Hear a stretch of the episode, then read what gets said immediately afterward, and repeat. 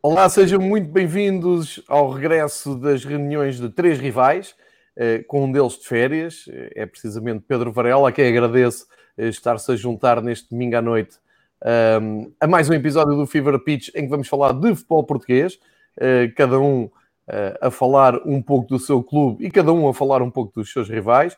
O Miguel já está em Espanha, portanto uma hora a mais em Espanha, e para quem está a pensar quanta arrogância destes três começar a fazer um direto no YouTube em cima da segunda parte do Manchester United de Sevilha, tem tudo a ver com horários e logística, e também pelo respeito aqui ao, ao nosso Miguel, que amanhã trabalha cedinho, uh, mas havia vontade de nos reunirmos, falarmos um bocadinho de futebol português, fazermos aqui um ponto da situação. Não fizemos na semana passada, fizemos logo a seguir ao final da taça, também para dar aqui um espaço temporal, mas entretanto algumas coisas aconteceram, já há equipas que voltaram ao trabalho, mercado de transferências, uh, uma Liga dos Campeões a decorrer em Portugal, uh, vamos também ver como é que isto é, é sentido e vivido, Um, por exemplo, em Espanha, onde está o Miguel, uh, e vamos ter uma lição sobre Antunes e Porro, dada pelo Pedro Varela.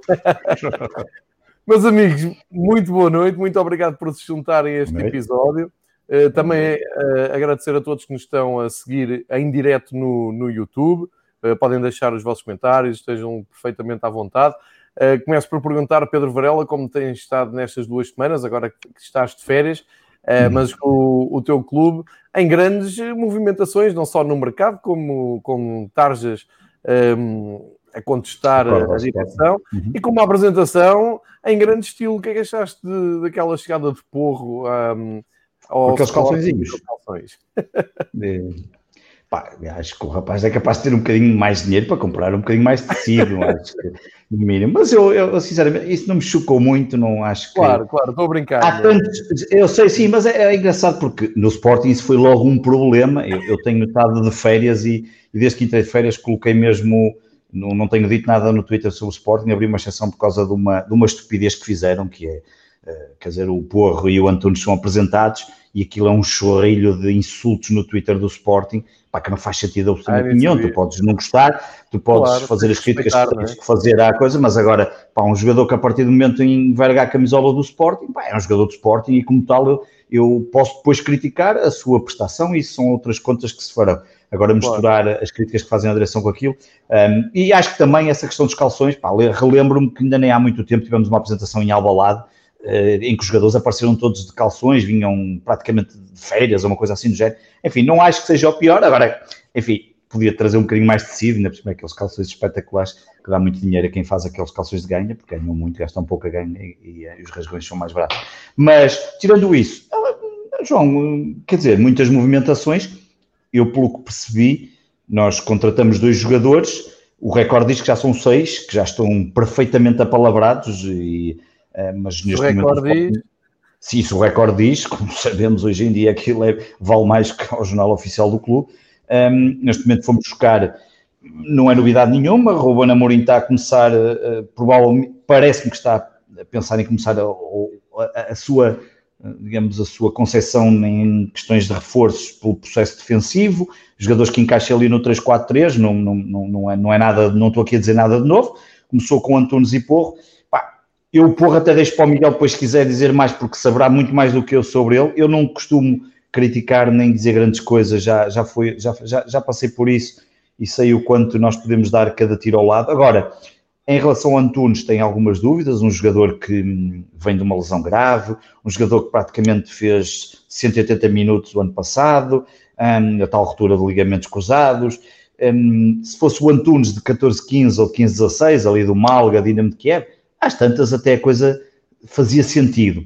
Este, acho, acho que não, que não, que não, não, não é, não, eu queria dizer, não é o jogador que eu gostava de ter no Sporting, e, mas percebo que o Sporting não vai muito mais do que isto, vai aos custos zeros, vai aos, aos empréstimos, pelo menos era, é, é o que eu acharia. Mas depois, já digo aí mais à frente, mas depois entramos na loucura de avaliar um jogador da Liga Portuguesa em treze milhões, supostamente, segundo o que vem nos jornais. Um, deixo isso mais para a frente. Em relação ao Porro, um, não sei, sei, sei, não sei muito bem a valia dele, quer dizer, fez ali quinze jogos, intermitente, ali uh, tem vinte anos, não é? Aquilo, estas coisas básicas, mas não, não, não, não sei se aquilo se será jogador para o Sporting, não faço a mínima ideia se terá margem de progressão, apesar de ser novo, para darem alguma coisa. Já se percebeu que Ristovski e Rosier não, não contam para Ruben Amorim. A mim preocupa-me também, além desses, estes são os que estão contratados, hum, tudo aquilo que, que, que nós temos ali para, para limpar. E o Sporting vai ter muitas dificuldades. Hum, em relação, e para ser rápido, aos outros que se falam, é um guarda-redes, que é o Adam, é o defesa central, o Fedal, hum, é depois o Pedro Gonçalves, que eu não percebo como é que se... que eu, eu entendo essa lógica de contratação, disse-o aqui há uns tempos, aqui no Fever Pitch, que percebia que nós poderíamos contratar alguns jogadores portugueses eh, que já estariam adaptados ao Campeonato Nacional e faz, faria sentido apostar neles. O Sporting, pelos vistos, estará atrás de Pedro Gonçalves e do Nuno Santos. Agora, custa-me um bocadinho a perceber, a entender que um jogador do Campeonato Português, mesmo do, do Famalicão, Pedro Gonçalves fez perto de quarenta jogos, um, ser avaliado nos supostos treze milhões de euros, parece-me um perfeito exagero. Provavelmente é a forma do Sporting o estar a contratar, mas isto vindo de um clube rico que já contratou um treinador por catorze milhões, ou quinze, ou dezasseis, não sei quanto também é que já vai o juro. E também não paga, e se calhar, não, não, isto, tirando, se, se for por essa lógica, percebo a coisa.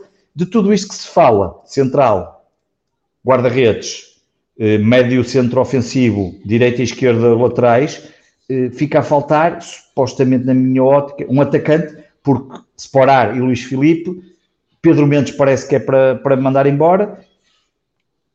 Não vamos arrancar o campeonato só com esses dois, porque seria muito curtinho, de maneira que, enfim, vamos ver. Não, não, não, não. Para já, acho que tudo ainda, ainda é muito cedo para, para, para analisar assim... aquilo que o Sporting está a construir. Percebo a lógica de Ruben Amorim e dos nomes falados das posições, mas, mas começo a ter algum receio quando olho, por exemplo, para outros clubes, como por exemplo o Vitória a apostar ali, o Vitória o Sport Clube, o Guimarães, a apostar ali em jogadores de formação, jogadores com, um, mais jovens, e a mostrar ali alguma política um, construtiva, bem pensada. Olho para um Braga e vejo a, a forma de apresentar os jogadores, a construção da equipa, muito interessante, e começo a ficar preocupado porque, pá, já devíamos estar noutro nível, quer dizer, já estamos na segunda ou na terceira época de Varandas e, um, e, e portanto, bastante apreensivo, uh, e por isso é que até só vim aqui mesmo fazer o programa e o teu, com e por estar aqui na conversa contigo. Respeito-vos a vocês dois, obviamente, muito respeito, muito e gosto muito de estar aqui com vocês, porque senão, porque senão não estaria aqui a fazer este programa, porque é para desligar, e em setembro logo vejo é pá, quando sim, as coisas estiverem sim. mais, mais, mais, mais concretas. Não te queremos agonizar a dor. Olha, falando não, de não, não, devo-te dizer que o Pedro Gonçalves é um belíssimo jogador, que acho que tinha lugar em qualquer plantel dos três. Foi um dos melhores jogadores do campeonato. Acho que é uma belíssima compra, não sei. Esses valores que estás a tirar, sinceramente não sei uh, se vão para aí ou não. Mas... é o que se fala, não é? Pois. Certo, certo, certo. Mas seria sempre uma grande contratação. Eu não me importava de, de o ver chegar à luz, por exemplo.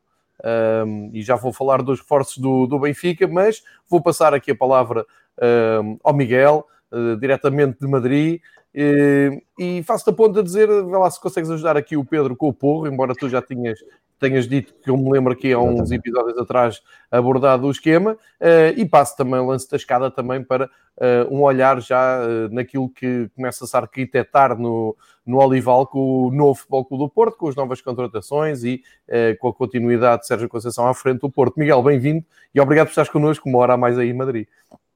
É a nossa festa semanal e já tinha saudades de vos ver. Uh, em relação ao Porro, em primeiro lugar, eu acho que se o Cavani aparecer em Lisboa de boxers, o pessoal não se chateia, portanto, acho que ainda não tem a ver. Sem dúvida. Ah, assim, em relação ao Porro, o Porro é o lateral uh, que encaixa perfeitamente na ideia de jogo do, do Amorim, no sentido em que ele revela-se no futebol espanhol há uns anos com o Girona do Pablo Marchesín, que também jogava precisamente em três quatro três. Olha, e o Girona deu um salto para, para a final, visto, eu estive a ver o Almeria Girona, o Girona sim, deu sim, um salto para, para a final, portanto um, um treinador português não teve sucesso, não é? No Almeria. Não nos, não nos outro, porque já é, é outro treinador. Desculpa essa interrupção, era só a atualidade. E, e, eles, eles trocaram treinadores só para jogar este jogo de playoffs. É verdade, amigo do Manuel passa ao Guto e agora passa ao, ao amigo Mário Silva e, e a coisa não foi bem. Uh, em relação ao Pedro Porro, esteve muito bem na época da afirmação no Girona, ocupava literalmente todo o lado direito. Uh, depois foi contratado pelo Manchester City, mas foi contratado ao Manchester City porque o Girona é uma espécie de clube ligado ao Manchester City, ainda que oficialmente não seja, e era um pouco uma forma de poderem manter o jogador e, e não acabou por dar o salto que se esperava dele, mas tem bastante potencial, ou seja, é um jogador que é, é melhor do que o Sporting tem agora mesmo, melhora o plantel do Sporting. Não sei se é suficiente para as ambições do Sporting, mas pelo menos mais do que Ristovski e mais do que Rosier seguramente vai dar, e sobretudo se, se mantiver fiel a esse esquema de jogo. E o Antunes, já sabemos, é um jogador muito veterano, que vem de uma lesão larguíssima. Ele no Getafe é muito respeitado, tem ainda feito um excelente trabalho até se ter lesionado. Era praticamente titular com, com o Bordalás, tanto jogando a lateral como a extremo. O que eu não sei, essa ideia é ficar com o Acunha e, e utilizá-lo um pouco como, como alternativa. Porque se é para ser titular, uh, acho que o Nuno Mendes vai jogar bastante este ano. Sim. Uh, Em relação ao, ao Gonçalves, se tu não quiseres o Gonçalves na tua equipa, manda-o para o Porro, porque eu estava a mortinho por tê-lo, porque eu acho que eu também aceito, também aceito. Eu só não quero que se gaste o dinheiro todo, é só isso. O problema do dinheiro é, o problema do dinheiro é saber onde é que ele tem.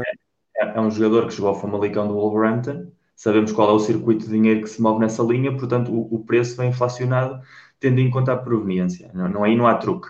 Não quero entrar na valoração do jogador, se vale dez, quinze milhões, agora não é o jogador que, que se autoimpõe a, a valoração, isso vem desde o mercado, e o mercado, quando é coordenado por quem é, neste caso, automaticamente os preços mudam. Em relação ao Porto, eh, contratámos o melhor guarda-redes português do futebol português, Cláudio Ramos.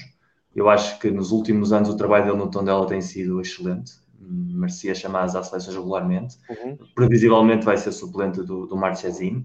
A ideia uh, é que provavelmente Diogo Costa seja emprestado este ano a um clube onde jogue como titular todas as semanas, que precisa nesta idade dessa titularidade, e que o Marchesín depois esteja no clube mais um ano provavelmente, e depois saia, e daqui a uma temporada seja entre Cláudio Ramos e, e Diogo Costa a luta pela titularidade do Porto. É custo zero, portanto é um negócio sem riscos e, e com um jogador que tem dado, tem dado cartas, e portanto acho que uma boa operação. O Carrasco, lateral direito, é um jogador que eu conheço muitíssimo pouco, é um jogador para fazer plantel, uh, essencialmente é um, é um jogador, sabemos este ano, uh, nesta situação em que temos do, do vírus, que provavelmente o calendário vai ser muito parecido ao, ao final do ano passado, com jogos seguidos, com um acumulativo muito grande, e é preciso ter seguramente duas opções válidas uh, por posição, e a nível de laterais o Porto está deficitário, portanto ter um jogador destas características que te possa fazer três, quatro, cinco jogos ao ano, que provavelmente é o que ele vai fazer, e que nesses momentos te responda, Uh, é importante, e é outro negócio também sem custo, e eu acho que a direção do Porto neste ano vai muito para aí, uh, negócios de custo muito baixo. Há um problema financeiro evidente no clube, apesar de que os milhões da Liga dos Campeões já estão garantidos, ainda é preciso saber manejar as saídas. Muito provavelmente entre as saídas vai estar a, a Alex Telles, portanto esse lado vai ser importante de, de resolver, e depois provavelmente um ou dois pontos da formação uh, sairão, segundo tudo indica. Uh, o Valência deve-se fazer com, com o Diogo Leite, que é, não tem sido uma opção muito regular por parte do, do Sérgio Conceição, e dentro daquele pack de preço que nós vimos com os meninos de Seixal há uns anos, esses quinze milhões mais objetivos, que o, que o Valência com o Mendes negocia sempre nesse formato, lá está. Uhum. Uh, não acredito que o Diogo Leite valha quinze milhões, provavelmente a nível potencial até poderia valer mais, e a nível presente valer menos, mas essa é, é a forma de negociar do Valência através do Mendes, e, e provavelmente saia um ou outro jogador. Em relação às incorporações, estou muito ansioso sobre a possibilidade da incorporação do Taremi. Acho que é dos bons avançados da Liga Portuguesa. É um jogador que tem sido referenciado muitíssimo, e acho que o Porto lhe fazia muitíssima falta. E o Nuno Santos, que está aqui entre o Porto e o Sporting, segundo o que toda a gente indica. Eu acho que tem mais um pé no Porto do que no Sporting, sinceramente. Acho que também é uma edição interessante. E queria falar dele, que já tínhamos falado no instante do programa, sobre outra questão. Nuno Santos é um, jogador, é um jogador que o ano passado, quando é expulso no Rio Ave Benfica, é crucificado em todos os lados por adeptos do Porto, sobretudo, mas também do Sporting, sobre a sensação de se teria vendido ao Benfica e facilitado. É um jogador que provavelmente neste ano joga ou pelo Porto ou pelo Sporting. E agora o que fazem os adeptos do clube? Agora, esse futebolista, esse profissional, que teve uma ação irrefletida e que, portanto, teve o seu castigo, foi a expulsão. Tinha acabado de vir em janeiro de, de jogar com o Benfica, e sobretudo com o Benfica B, mas, mas esteve no, no plantel do Benfica a treinar, e acho que chegou a fazer alguns jogos uh, oficiais. Simplesmente por esse facto tornou-se automaticamente uma persona não grata. É um problema endémico do futebol português. Um grande empresta um jogador, esse jogador no jogo contra o grande, se não joga, é a influência do grande que está a impedir que utilizem as suas armas. Se joga e a, a coisa corre mal, E eu lembro nos anos noventa houve um jogo em que o Jorge Costa estava a jogar pelo Marítimo, estava pelo Porto e marcou um gol pelo Marítimo contra o Porto, outra vez o mesmo drama. Uh, este tipo de situações faz parte da ausência de cultura desportiva que nós temos e desse inquinamento constante, dessa poluição constante da vida futebolística. O Nuno Santos vai ser apresentado com a camisola do Porto ou eventualmente do Sporting, e todos aqueles que o insultaram em, creio que foi em maio o jogo, se não estou enganado, em que ele é expulso. Todos aqueles que insultaram em maio, o que é que vão fazer? Como é que vão receber esse futebolista? Ou seja, qual é a atitude? Estamos a falar de um jogador que aos clubes onde está referenciado para sair nunca fez mal nenhum direto, não há uma má palavra, não há má expressão, não há nenhuma publicação nas redes sociais que os critique. E, no entanto, foi vilipendiado para cima e para baixo. E esse tipo de realidade tem de mudar no futebol português, porque cada vez mais os grandes vão ter os jogadores, uh, através dos empréstimos ou destas vendas de jovens potenciais, a viver o nosso futebol. Que um deles faça o mesmo que o Nuno Santos e tenha azar, um jogador emprestado pelo Porto e, e seja expulso no jogo contra o Porto, um jogador emprestado pelo Sporting, seja expulso no jogo contra o Sporting, vai estar sujeito a esta pressão mediática, vai estar sujeito a este desgaste emocional que implica jogar em Portugal. É outra das coisas nas quais nós temos de trabalhar muitíssimo, que é o respeito pelo profissional.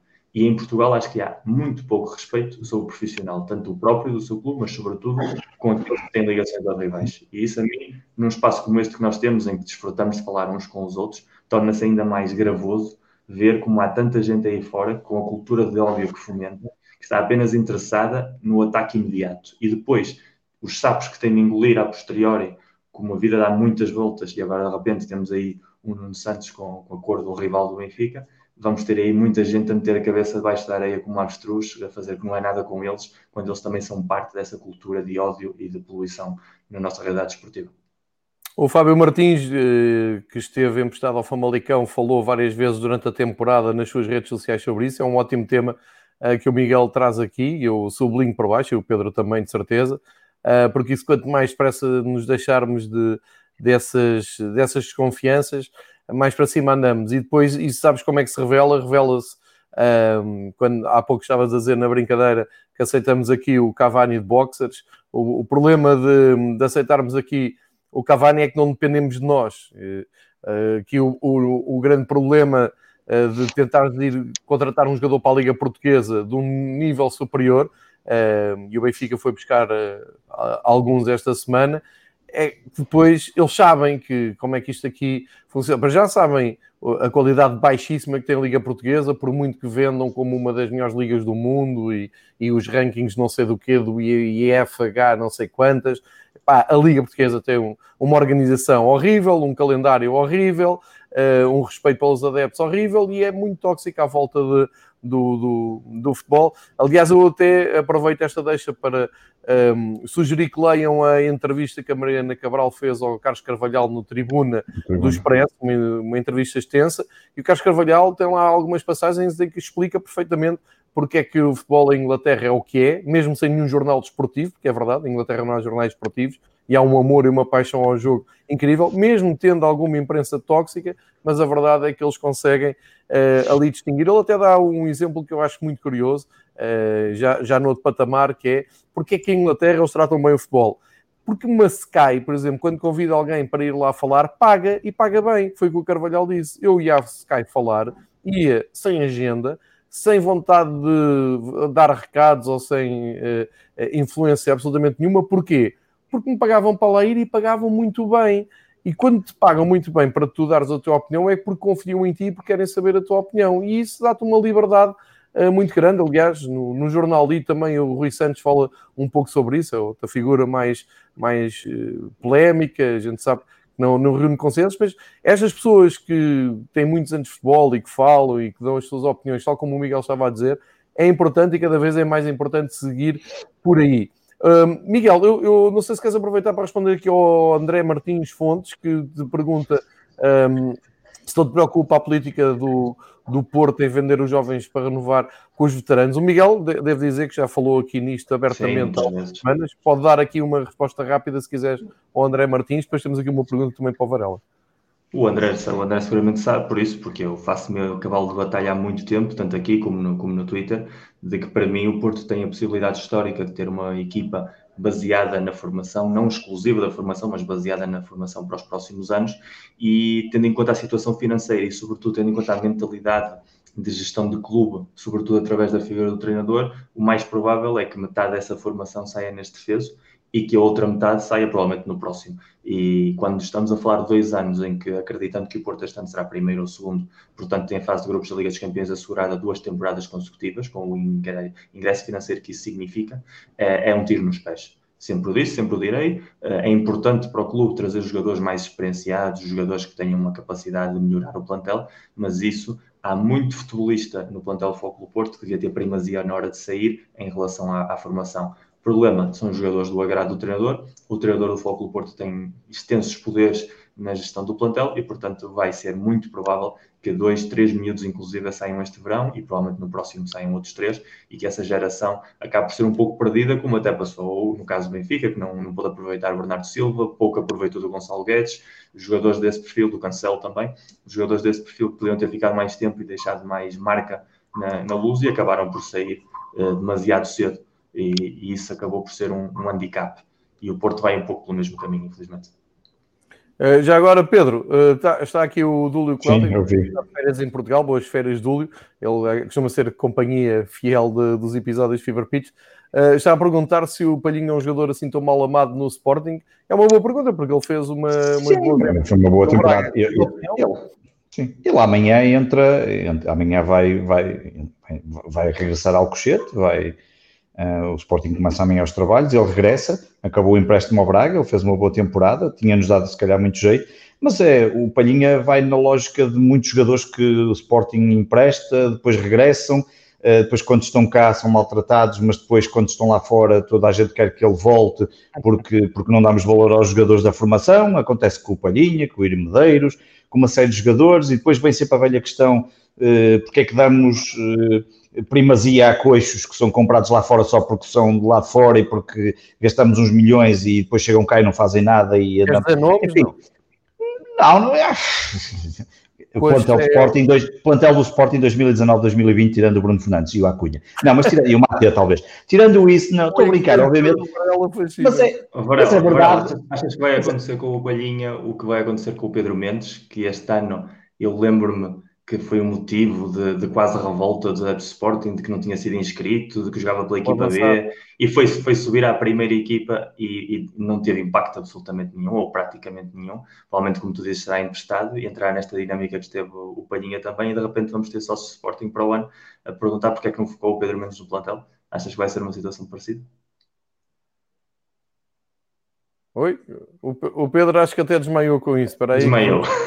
Fez aqui um stream, fez aqui um freeze. Eu estava a contar com a...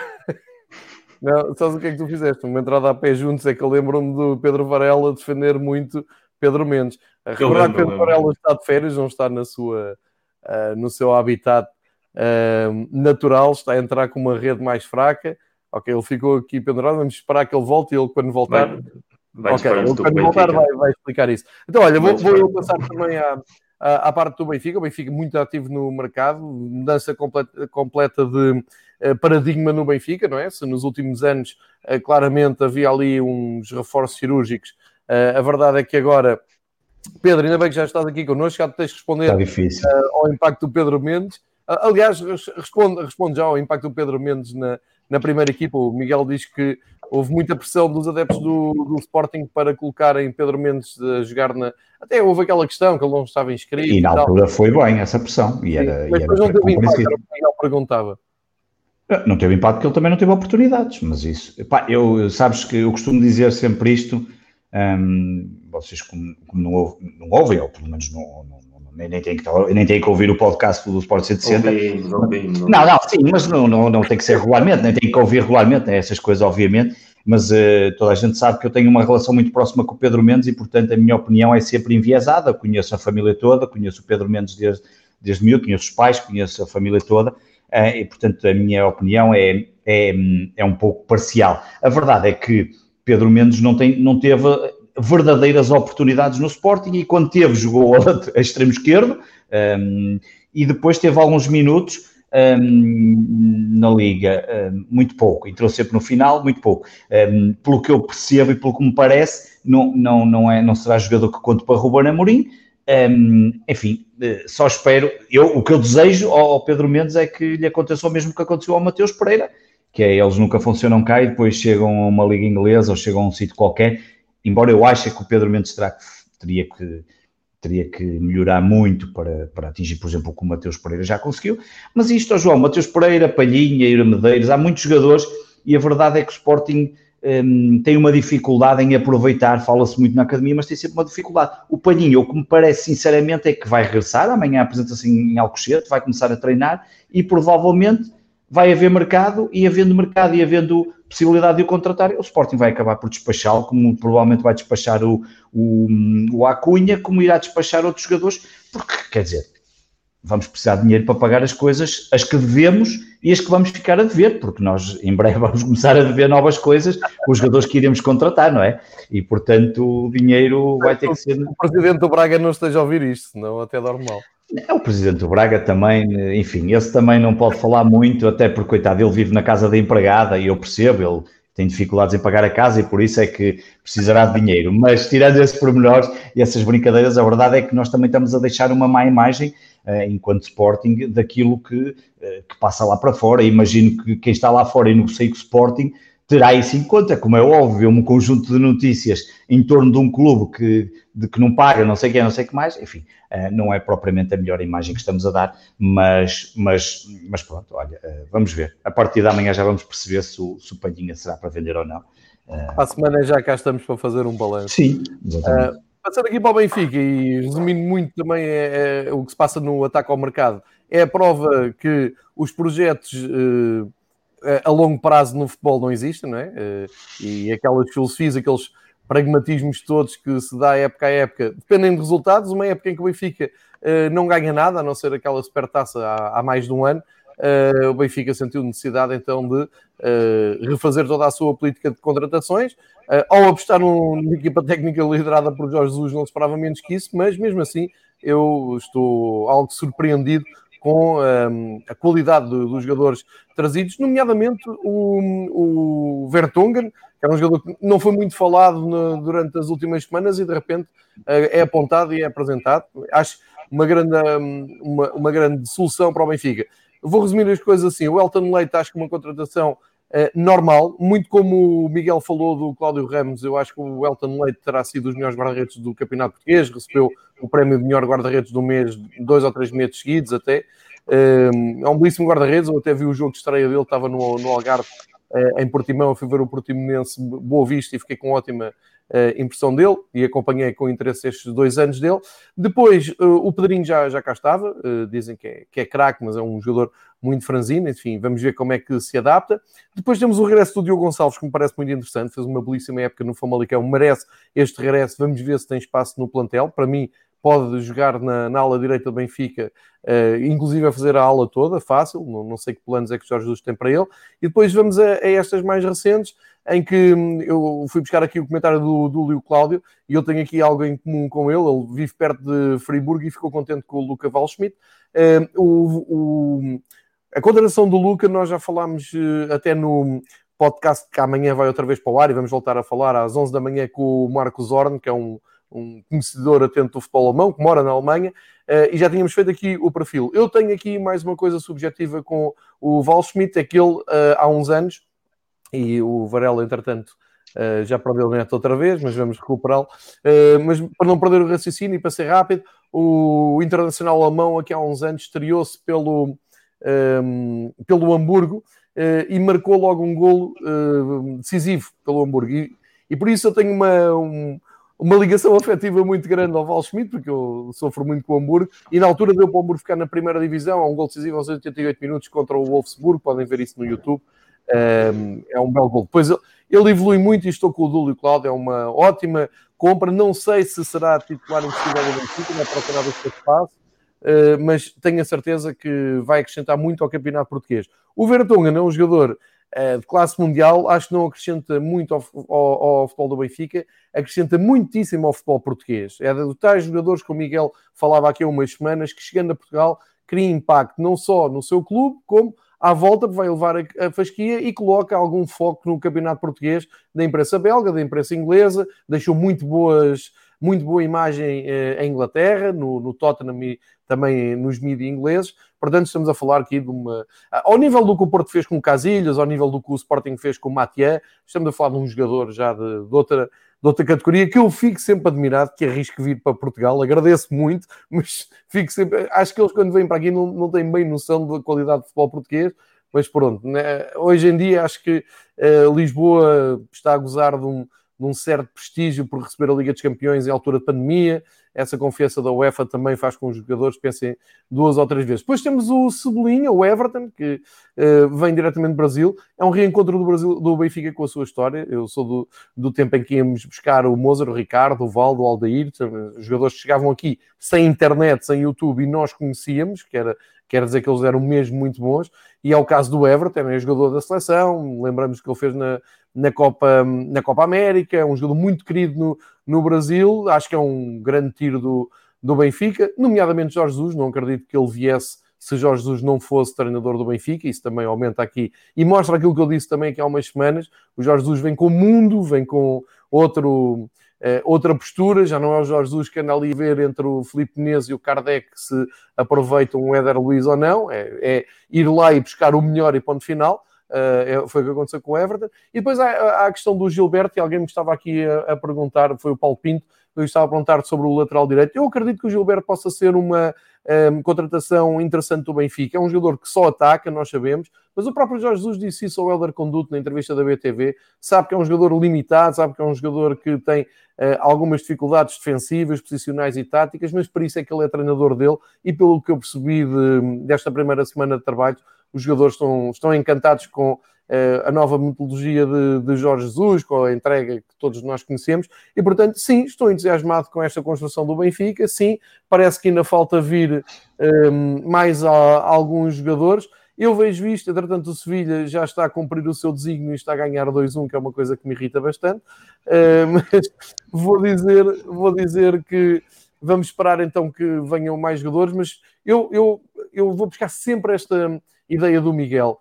Quantos mais jogadores destes, os clubes como o Benfica, o Sporting e o Porto, e o Braga, que conseguiu trazer para cá o Gaetan, por exemplo, e o Vitória de Guimarães, como estava a dizer o Pedro Varela, que está a conseguir ir buscar alguns miúdos que até jogaram finais de campeonatos europeus de sub dezanove, sub vinte, enfim. Eu acho que é por aí que se melhora e é por aí que podemos... Uh, alavancar um pouco isto. Eu não sei se vocês querem dizer alguma coisa das contratações do Benfica, ou seguimos em frente. Não. Miguel, não, queres? Sim, sim. Vamos seguir em frente, porque... Tu... Diz, diz, Miguel. Tenho uma pergunta muito simples e um raciocínio ah, do, do, de um debate que tive hoje com, com um grande amigo benfiquista também. Tu acreditas que este, este investimento no mercado está conectado ou pode-se dissociar de ser ano de eleições, tendo em conta o ano que vem o do Benfica, ou seja, a realidade... Sim. Em que é inevitável que a direção atual e a nova equipa técnica demonstre serviço desde o primeiro momento, ou seja, não vamos estar aqui a jogar com apostas a médio prazo, vamos querer jogadores de rentabilidade imediata, jogadores de um perfil alto, de um profissionalismo alto, e depois, por outro lado, porque é uma questão que a mim também me preocupa no, no caso do Porto, que é a nossa realidade económica é que é. Nós temos muitos problemas em trazer jogadores de elite também porque os nossos clubes, economicamente, claro, são bastante mal geridos. E, e somos os clubes vendedores, historicamente falando, mas uh, somos clubes que arrastam passivos, são clubes que nos últimos anos hum, temos posto nós próprios uh, impedimentos a questões tão importantes como é a negociação coletiva de direitos televisivos, esse tipo de questões que já falámos muitíssimas vezes. A partir do momento em que fazemos um investimento tão grande, uh, no mesmo defeso, ou seja, não, não é um investimento faseado, senão que é um investimento de golpe, eu não conheço em profundidade as, as finanças do Benfica, sei que no caso do Porto isto seria praticamente impossível, seria hipotecar o futuro e o futuro depois do futuro, porque não estamos aqui a falar de jogadores quaisquer, o, o salário que muitos desses jogadores vão receber, e já nem estou aqui a incluir o, o caso do Cavani, que estamos, já estamos a falar num nível estratosférico, mas tanto o caso do Vertonghen, um, um Everton, que é um jogador que tinha marcado provavelmente num Sevilha, num Nápoles, num Dortmund, clubes desse perfil mediático e com outra capacidade financeira, tendo em conta o país onde jogam. Uh, até que ponto é que, para não ter resultados imediatos, estamos condenados a hipotecar o futuro, e depois o futuro torna-se cada vez mais complicado. E num ano em que, curiosamente, o, tanto o Porto como o Benfica, sobretudo estes dois, têm praticamente garantido entrar na Liga dos Campeões. Portanto, sim, são dois clubes que sabem que para o ano, na, nas contas, podem contar com esses cinquenta, sessenta milhões praticamente garantidos. No caso do Porto, são a falar dois anos seguidos, o Benfica muito provavelmente, porque eu não acredito que o Benfica não chegue à fase de grupos, Uh, este investimento tão abrupto, tão imediato, uh, não é também um contrassenso, sabendo que a nível de finanças há mais margem? Não achas que vai mesmo essa ligação com as eleições, que precipita, se calhar, negócios que poderiam ter chegado noutra altura? Olha, Miguel, eu acho que não, não dá para dissociar as duas coisas e não, não, não, nenhum de nós vai aqui conseguir dizer que nem que sim, nem que não. Eu, mas eu faço um raciocínio mais amplo, agarrando nas tuas duas questões, não é? Ser o ano eleitoral e ser também a questão financeira. Vou começar pela, pela questão do ano eleitoral. Eu acho que tem mais a ver com... Não, não é tem mais a ver, é tem tudo a ver... com uh, o falhanço estrondoso que o Benfica teve a nível desportivo este ano. E sim, é um ano de eleições, e sim, quem está à frente uh, dos destinos do, do clube, é claro que quer mostrar aos associados, às pessoas que votam em outubro, também há muita gente que fala e nem votos tem, vota. Mas uh, àqueles que votam, aos que são os sócios ligados umbilicalmente ao clube, a direção tem, forçosamente, que mostrar um novo caminho, porque o caminho que foi traçado... Vamos fazer aqui um regresso a dois mil e quinze, quando o Jorge Jesus saiu. Uh, foi uma aposta ganha no imediato, porque o Rui Vitória ganha dois campeonatos, portanto, um deles ao Sporting de Jorge Jesus. Ninguém pode dizer o contrário. A questão é que, a longo prazo, se sentiu algum desgaste na tal aposta uh, da, da formação. E isso teve o seu apogeu. Primeiro, quando o Porto se distanciou sete pontos e Rui Vitória caiu, e depois houve ali uma reviravolta que este ano aconteceu ao Porto, mas que já aconteceu ao Benfica no ano passado, com a aparição quase milagrosa de um João Félix e de um Bruno Lage, que trouxe um novo sangue e trouxe miúdos como o Florentino, como uh, o Ferro e o Ruben Dias a subirem um pouco o patamar, uh, e acima de tudo o João Félix, e até o Adel Tarabt, que estava uh, completamente esquecido no, no plantel, não, não esquecer isso. Só que uh, esse, esse, isso foi uma bolha, não é? Como se percebeu, e depois Bruno Lage, quando tinha feito mais difícil, que foi ser campeão e distanciar sete pontos do Porto e reforçar a equipa com jogadores como Julian Weigl, acaba por, quase inexplicavelmente, porque alguma explicação terá que haver, continuo a dizer que não sei, não, não tenho explicação inteligente para dar a isso, mas quase inexplicavelmente cai com estrondo, perde os tais sete pontos de avanço para o Porto, nomeadamente depois da passagem pelo Dragão, isto depois de ter passado por Alvalade, Uh, numa jornada muito importante, que se pensava que o Sporting podia roubar pontos ao Benfica e o Porto ganhar ao Braga, acontece tudo ao contrário.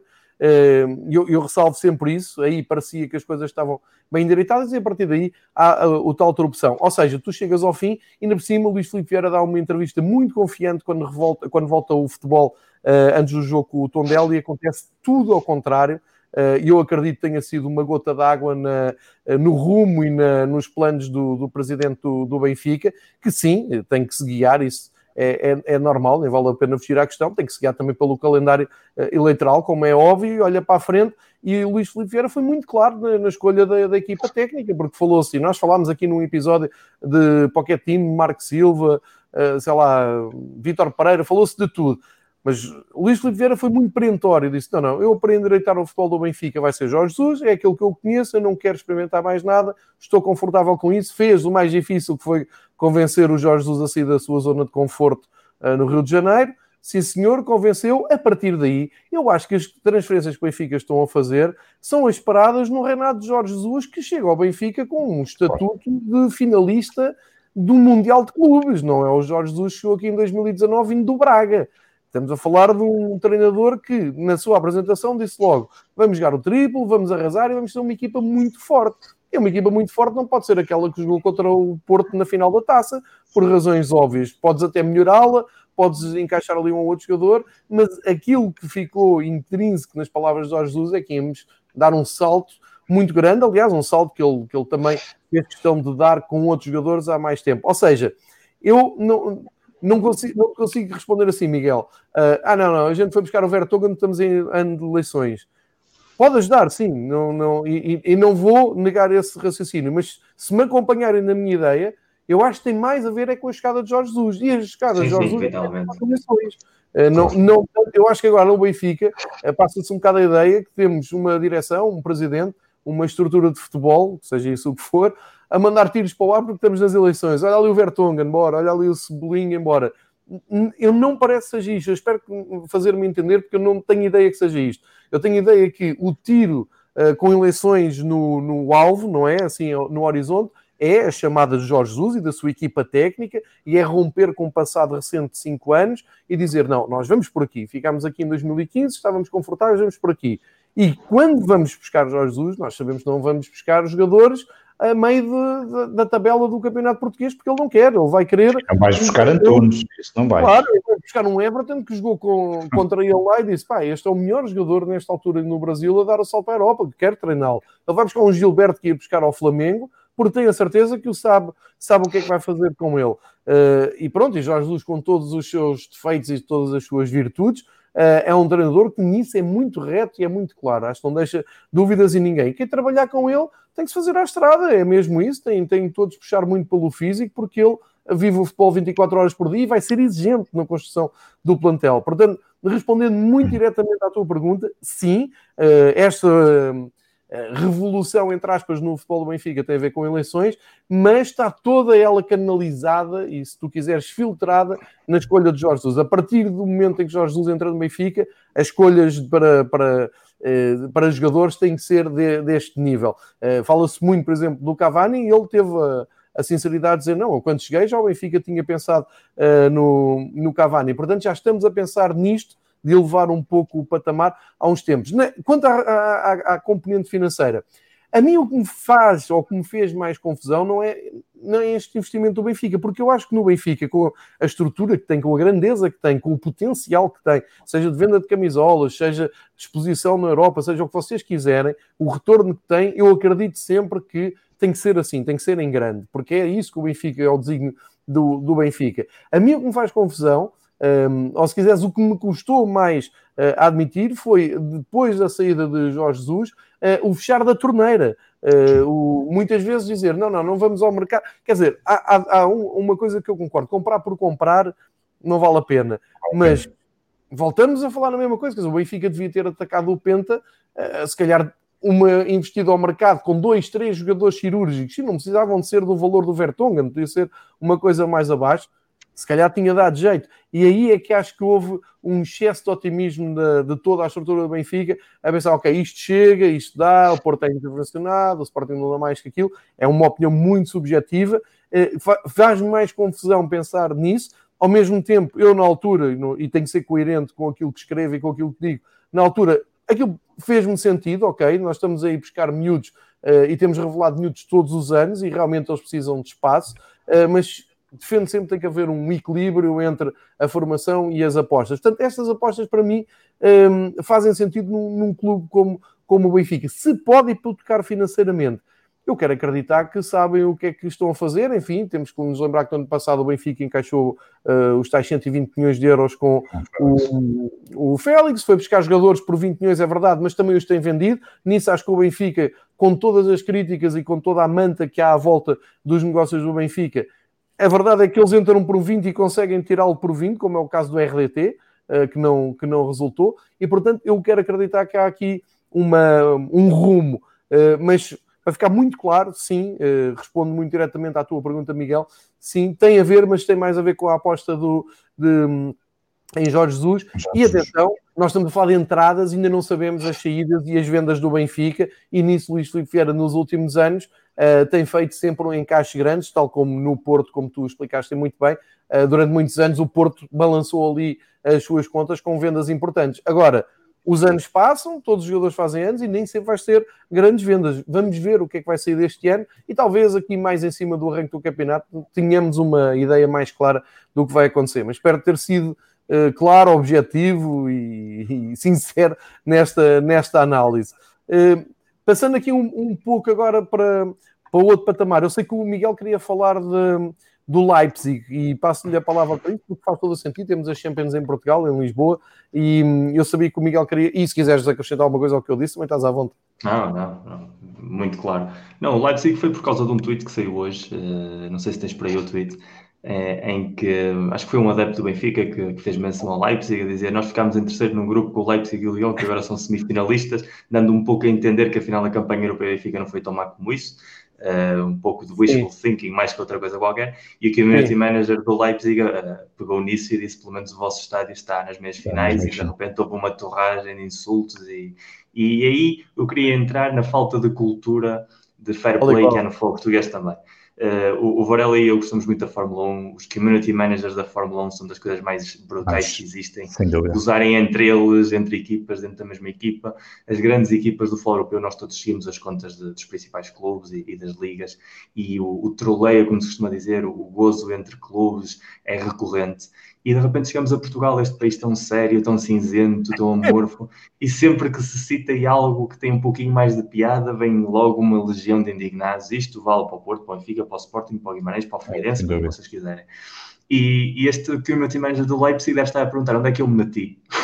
Porque provavelmente faria a mesma piada na Bundesliga com o Dortmund, por exemplo. Não é provavelmente. E, Dortmund respondia. E, não, e, o, e o próprio Dortmund responderia oficialmente, claro. Exatamente, e, e faria uma contra-piada. E aqui estamos, os clubes portugueses em silêncio, obviamente, neste caso o Benfica o aludido, e, mas claro. Todo esse ódio que se destila nas redes sociais daqui, que faz parte dessa cultura de ódio que nós assistimos, há pouco falavas da excelente entrevista da, da Mariana, que é, que é uma jornalista brutal, com, com o Carvalhal, e a entrevista é excelente. Uh, e ele fala da Sky, e eu falo outra coisa. Os canais dos clubes ingleses falam de futebol e falam dos seus clubes. Não há programas na Manchester United T V a criticar o Liverpool. Ver, não há é. programas na televisão de Liverpool a criticar o Manchester United. Isso não existe. Ou seja, não há Vejo mais da Manchester United T V, que é o meu canal, não, neste momento. Não há, não há essa cultura de ódio fomentada dentro do próprio, da própria instituição, uhum. digamos assim, face aos rivais, que é um pouco aquilo que nós aqui tentamos lutar contra. E, e vendo este, este tweet, em primeiro lugar, faz-me pensar porquê... Uhum. Em Portugal não há uma cultura de community managers, quando a nossa presença nas redes sociais é imensa. Muitas vezes contratamos jogadores de futebol a pensar no impacto que vão ter das redes e depois é altamente subaproveitado em relação àquilo que se pode ter. Ainda hoje vi que o Taremi, por exemplo, que é um ídolo no Irão, tem mais seguidores que o Porto e que o Benfica nas redes sociais. Um jogador de futebol que joga no Rio Ave. O Rio Ave aproveitou isso, provavelmente. Muito Sim, bem. Não, não sei. Sinceramente, acho que não. Não, aproveitou e... muito bem. Deram ali um salto. Deram ali um salto. O Rio Ave e o Braga são os que melhor trabalham as redes sociais. Sim, o Braga, sem dúvida. Sem dúvida. A apresentação do Gaetano, por exemplo, um excelente a nível de componente vídeo e da dinâmica que traz. E, e sobretudo, o que aqui há é esse silêncio castrador dos nossos clubes. Passa também nas entrevistas. Não vemos jogadores de futebol português a darem entrevistas uh, dos clubes grandes. Vais lá fora e vês a facilidade com que os jornalistas têm acesso aos, aos treinadores, e aos jogadores e aos plantéis. E aqui isso não existe. Há um silêncio-estampa constante. E mesmo esta interatividade nas redes sociais, que podia criar um ambiente positivo com os adeptos, com os rivais, com clubes de outros países, não existe. E depois temos aqui pessoas que estão a desfrutar da presença em Portugal, a desfrutar da, da sua campanha Liga dos Campeões, que estão num clima de positividade e por fazerem uma piada logo logo com, com a nossa cultura de ódio. E é mais uma coisa que eu acho que nós temos de combater, que é tentar fazer com que a interação sobre futebol em Portugal seja mais positiva, mais divertida, mais... Todos nós temos a nossa paixão, provavelmente há dias em que se fazem uma piada com o nosso clube, por muito amigos que sejamos, vamos tomar a mal porque estamos de má vontade, uma derrota, um empate, uma situação inesperada, mas no fundo somos todos amantes da mesma coisa, que é o jogo, e depois cada um tem a sua equipa, tem as suas dinâmicas, mas é o jogo. E, e em Portugal isso não se entende, e não se pratica. E quando vemos exemplos assim, dá vontade mesmo de apagar e, e desligar e dizer isto não tem solução. Mas nós, eu quero acreditar que sim, que, que dentro daquilo que nós fazemos e daquilo que se pode vir a fazer e que alguns clubes começam a acordar pouquinho a pouco, uh, é possível começar a criar uma cultura de redes mais positiva e que episódios como este sejam mais reais dentro do positivismo do, do futebol português. O, o, o exemplo do Leipzig, quero dizer, em vez da negatividade com que tiveram de levar. Igual o Barcelona no outro dia também uh, teve o ataque do, do estádio de Sport. Uh, voltamos à, à exageração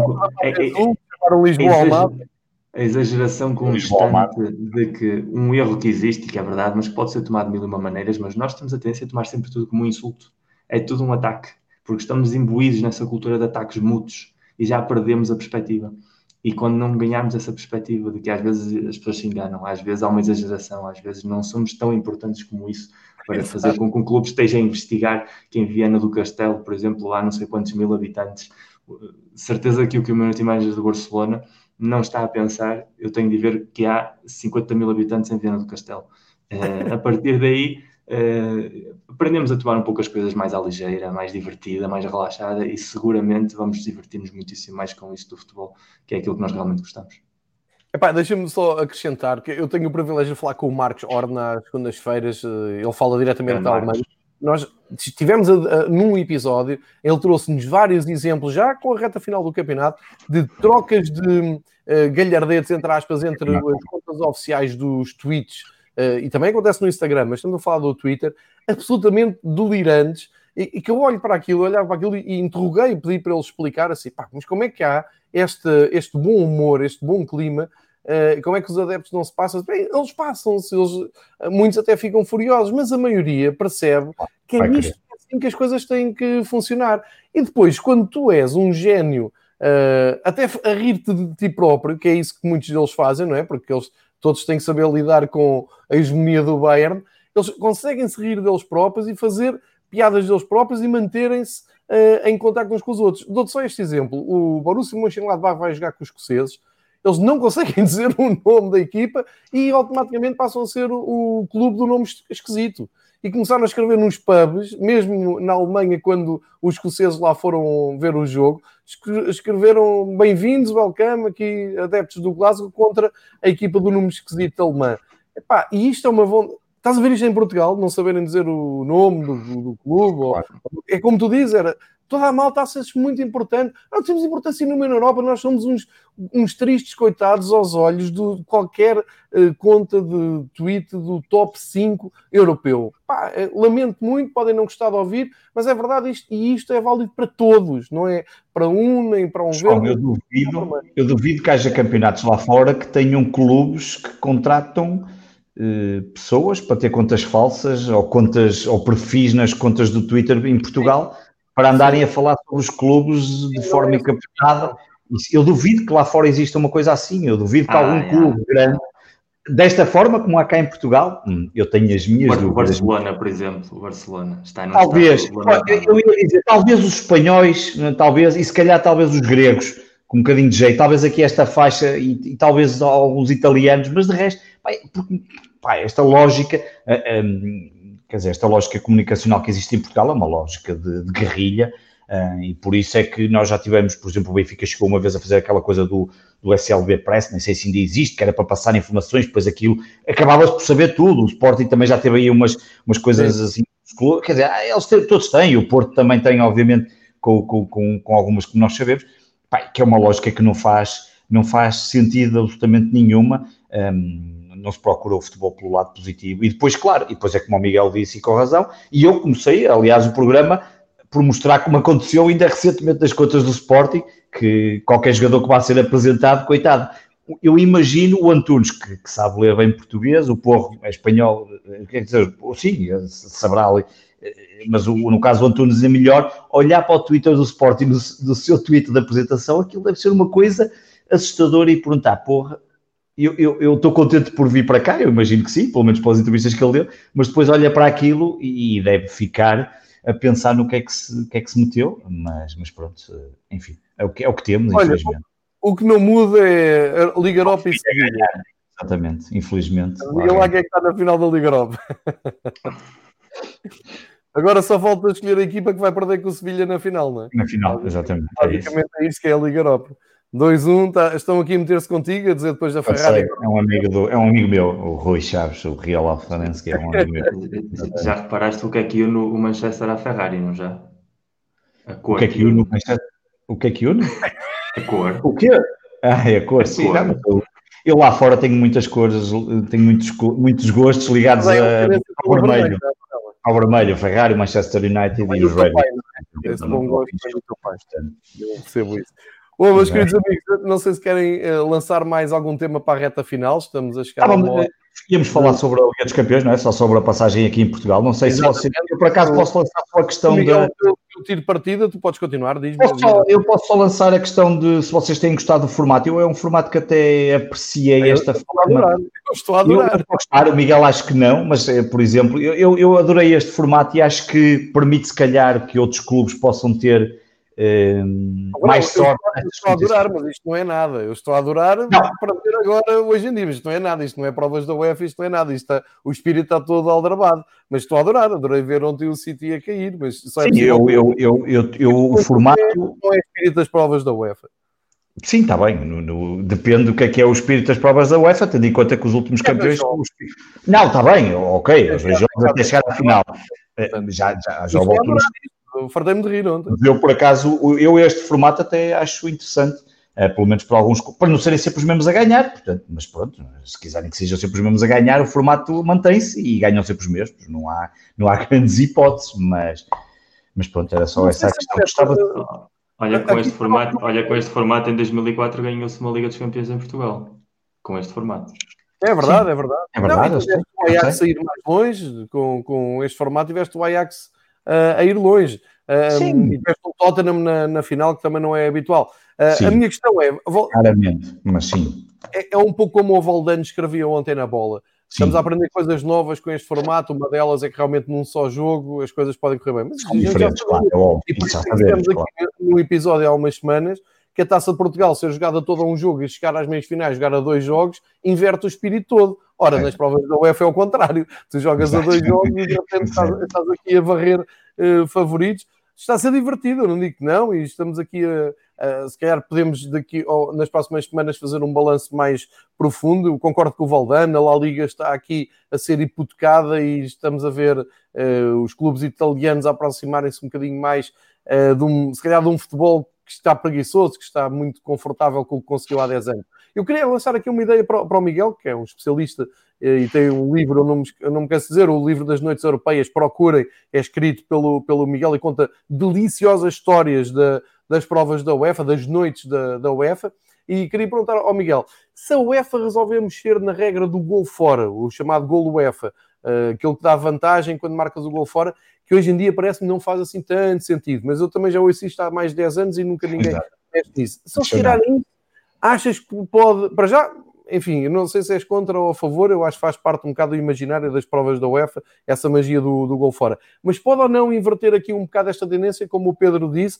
Ah, porque jogos a uma só mão em terreno neutro tem piada uma vez na vida como este ano, mas não contem comigo para isso. Não, não, não, é, não é só por isso. Uh, nós nos podemos esquecer o que é que nós somos. Somos adeptos de futebol. Eu hoje li um, um tweet do, do Stephen Scragg, que é o, o editor do This Football Times, uh, que escreveu o livro sobre a Taça das Taças, que vai publicar o livro agora sobre a Taça UEFA, e ele a dizer claramente que ele esteve no dia em que o, em que o Liverpool ganhou quatro a zero ao Barcelona e, portanto, que nunca contem com ele para que, apoiar uma medida ah, que afasta os adeptos das decisões é, dos clubes. Não. Exatamente, não, não. ou seja, estamos aqui a certo, falar certo. de uma Final Four em contexto uh, de drama europeu, digamos assim. Agora, o que nós estamos aqui a ver também é uma decisão sem adeptos. Enquanto haja adeptos, um cenário como este não faz nenhum sentido porque está a tirar aos próprios adeptos dos clubes a possibilidade de viverem as grandes noites dos seus clubes. O Sérgio Engraça está a levantar uma questão à, à volta disso. Pode ser uma porta Sim. aberta para a Superliga Europeia.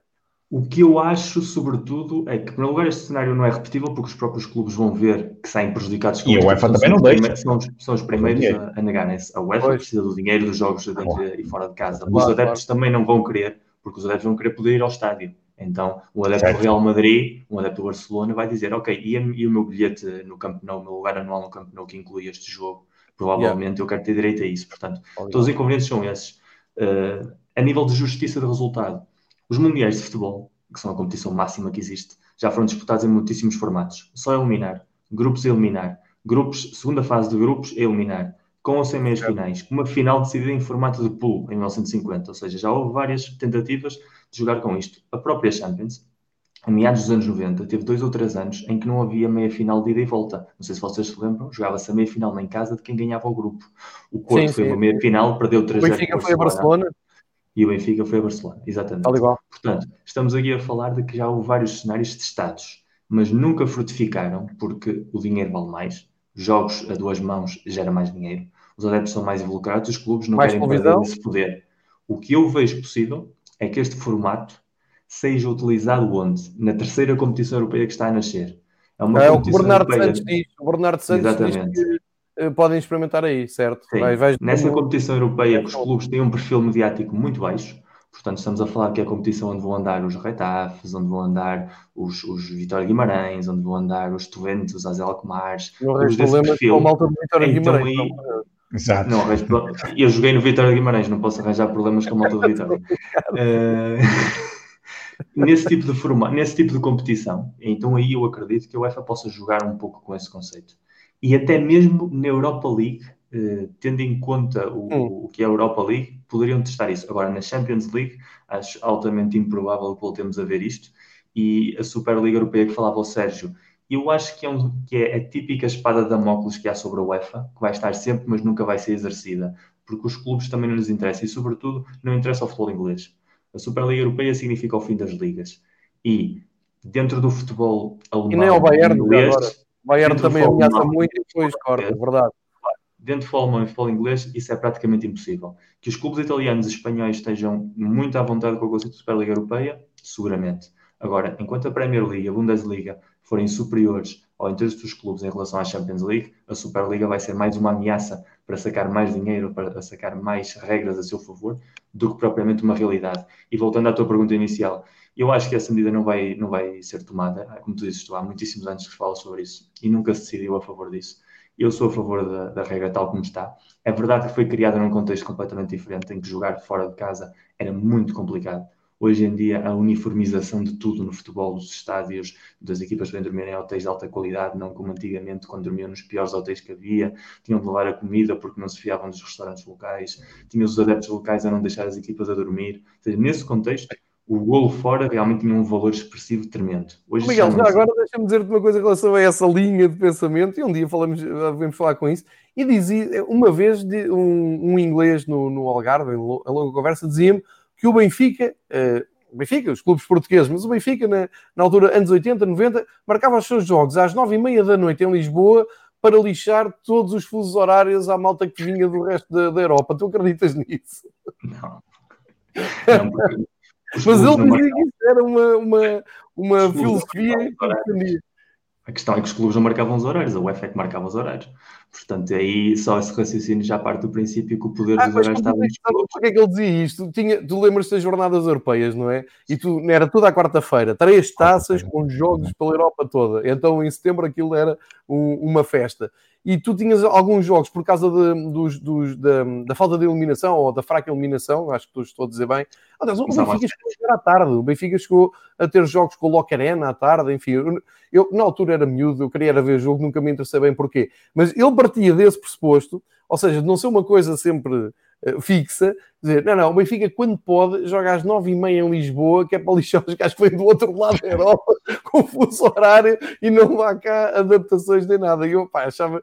Eu, mas, eu, oh Miguel, eu digo-te, eu acho que isto tudo, tudo que tu acabaste de dizer, faz parte da magia das provas claro. da UEFA, o gol fora, essas Nós coisas. Nós nos habituamos a ver, não é? E... É, eu acho que tem um encanto, tem um encanto especial, por muito dinheiro que haja, por muito que se repitam as equipas, por muito que isto agora seja tudo... Um... Não é mesmo. Plural. Mas depois ganham sempre, Miguel, ganham sempre os mesmos. E tu há bocado estavas a dizer o Porto, o Porto é provavelmente o último exemplo, e depois ainda tens que recuar para aí a noventa e quatro, noventa e cinco ao Ajax. Ou seja, nos últimos trinta anos ganham sempre os mesmos, não vai haver os mesmos, eu quando digo os mesmos, não é sempre os mesmos clubes, mas é os sempre os grandes, não, não vamos ganhar. É difícil, sempre ganhar. Que é. Verão, sim, mas sempre é. ganharam os mesmos, ou seja, claro, essa história de é agora é que ganham os mesmos não é certo. Agora certo, é mais possibilidade de clubes diferentes. É, mesmo é, ganhar eu, eu, eu, agora é mais expressivo, talvez, por causa da diferença, talvez, financeira, que é, é obviamente é maior, claro, e tem razão Miguel, ganharam sempre os mesmos e os mais poderosos e os que têm mais dinheiro, e é óbvio que são aqueles que têm mais probabilidades de ganhar. Os mesmos, não é? Claro, exatamente, é um bocado, exatamente, é isso. É. Sim, mas estava interrompido, Miguel, desculpa. Não, não, estava simplesmente a dizer ao, ao João que, apesar de não ser tão difícil jogar fora de casa agora, tu imagina fazer um prolongamento em Anfield Road, claro, contra a Copa. Isso tem um grau de dificuldade. Se anulamos o golo fora, estamos a dizer a uma equipa que vai jogar um prolongamento contra a Copa que vai estar em igualdade de circunstâncias de golos com a equipa local. Esse, essa, esse contexto tem também de ser devalorizado. Não é o Verdade. drama de há vinte anos atrás ou há quarenta anos atrás, mas continua Tens a existir. Razão. Imagina jogar na Luz, no Dragão, em, em, no Bernabéu, no Camp Nou, meia hora em que tu sabes que o teu gol vale o mesmo que a equipa da casa que tem setenta mil pessoas a apoiá-los. Claro. Não pode ser tratado da mesma forma. Verdade, concordo contigo. Uh, por falar em golos fora, eu lembro sempre do Dukla de Praga que me arruinou uma noite. Uma noite não, é capaz de ter arruinado um mês. Foi aí que eu percebi a importância do golo fora. Quer dizer, já tinha percebido com o Anderlecht na final da taça, mas uh, ganhar dois zero e de repente sofrer dois um. Enfim, grandes, grandes memórias que tenho de, das provas da UEFA. Olha, para terminar, e porque quero libertar o Miguel, que não quer ficar aqui com peso na consciência, porque o Miguel amanhã trabalha cedo e já é tarde em, em Madrid.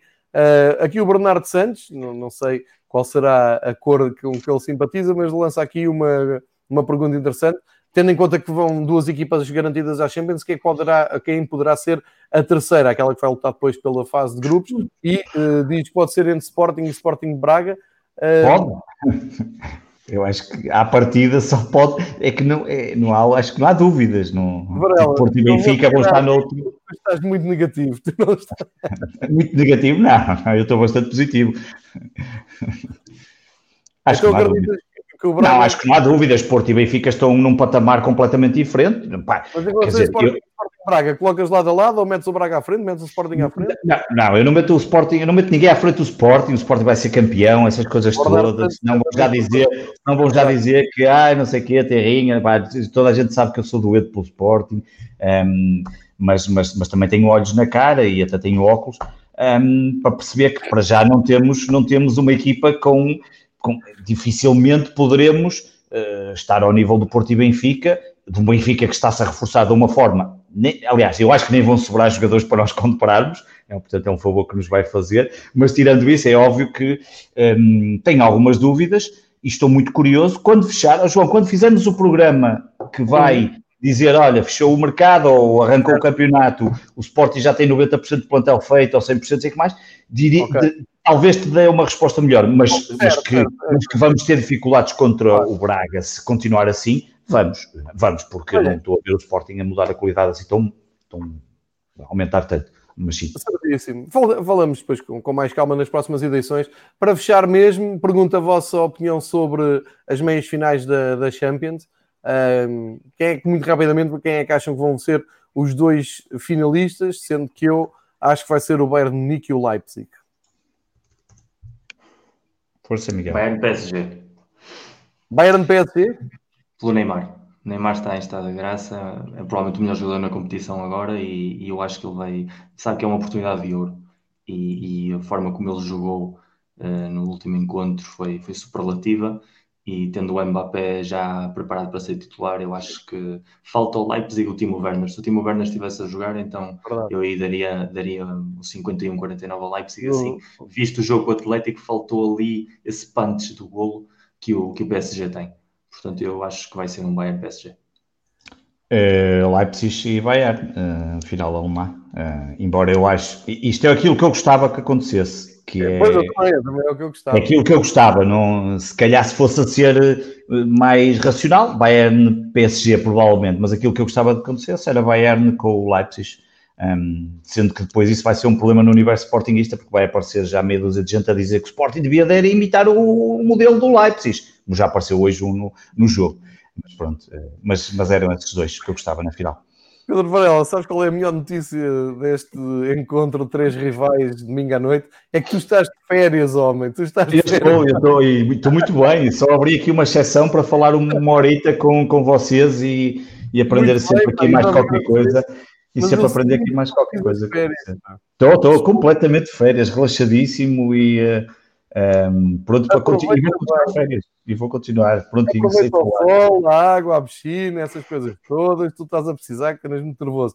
Miguel, para ti, bom trabalho, pá, muito obrigado por te juntares. Aliás, eu devo dizer a quem nos está a ver, e também despeço de toda a gente que deixou aqui comentários, perguntas e que interagiram até entre eles, muito obrigado por vocês se juntarem aqui no domingo à noite em que está a dar uma meia-final da, da Liga Europa. Muito obrigado também a quem ouvir depois o áudio do podcast e explicar que nós só nos juntámos aqui porque os meus dois camaradas de, de futebol, de clubites, uh, tinham lançado, então não há reunião, eu sei, mas o Varela está de férias. Não, mas vamos fazer, vamos conversar um bocadinho. Portanto, eu fico mesmo muito contente que tenham a, a mesma vontade que eu de falar de futebol e nos encontrarmos e, no fundo, estamos aqui para cima de três dezenas de pessoas já a, a seguir. Bem bom. É possível falar de, de futebol de uma maneira uh, mais bem-humorada, mais contraída, uh, apesar de eu me preocupar aqui com o estado do, do meu amigo Pedro, mas como está de férias isto melhora. Ah, olha, a batida está... cardíaca está boa, é aqui, é agora aqui, as listas. É nova, eu tenho, eu tenho as duas e, e olha, já agora posso confirmar aquilo que disse da outra vez, quando estivesse com elas, dizia-te mais qualquer coisa. A, a principal mantenho, gosto e, e não me coisa. A alternativa é um autêntico terror, aquilo é, parece que foi feita na feira, é uma mistura de elementos visuais, a, a garra é toda mal feita, é, um, é um terror, aquela a secundária mas é terrível. Uh, comprei, sim, tenho as duas, não, não, não, não comprei, não comprei, não comprei, tem a ver ah, aqui okay. com, com outras questões, mas, mas okay, tenho okay. as duas, foram ofertas as duas. Um, porque, e pronto, e, e, por, e por isso é que hoje até trouxe, e portanto dá para ver a batida cardíaca, está, está um bocado irregular, deve ser da época passada. É pá, Varela, a gente estima-te, queremos no, muito, em grande forma no... no... semana, ou daqui a quinze dias, quando quiser.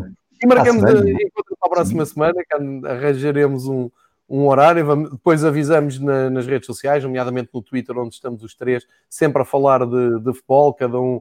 Uh, mais interessado no seu clube, é verdade, mas a falar de um futebol de uma maneira transversal. Miguel, grande abraço para Madrid. Abraço, boa semana de trabalho comigo.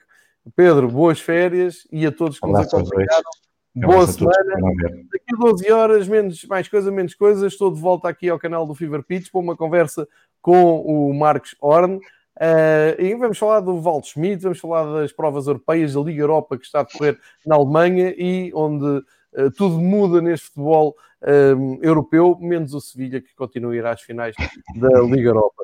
Um, para terminar, o Sérgio Engraça diz que essas ofertas de camisolas... Ah, toda vez, eu estava a brincar, que a célebre, a célebre questão das avanças, exatamente. É, é isto é que é a internet portuguesa, por isso é que não vamos a lado nenhum, não é, Varela? Um grande abraço ao Sérgio. Um grande abraço a todos, meus queridos. Um grande abraço, boa Deus. Semana, obrigado por entrarem, sigam os episódios de Fever Pitch durante a semana. Até para a semana, obrigado a todos. Até para a semana.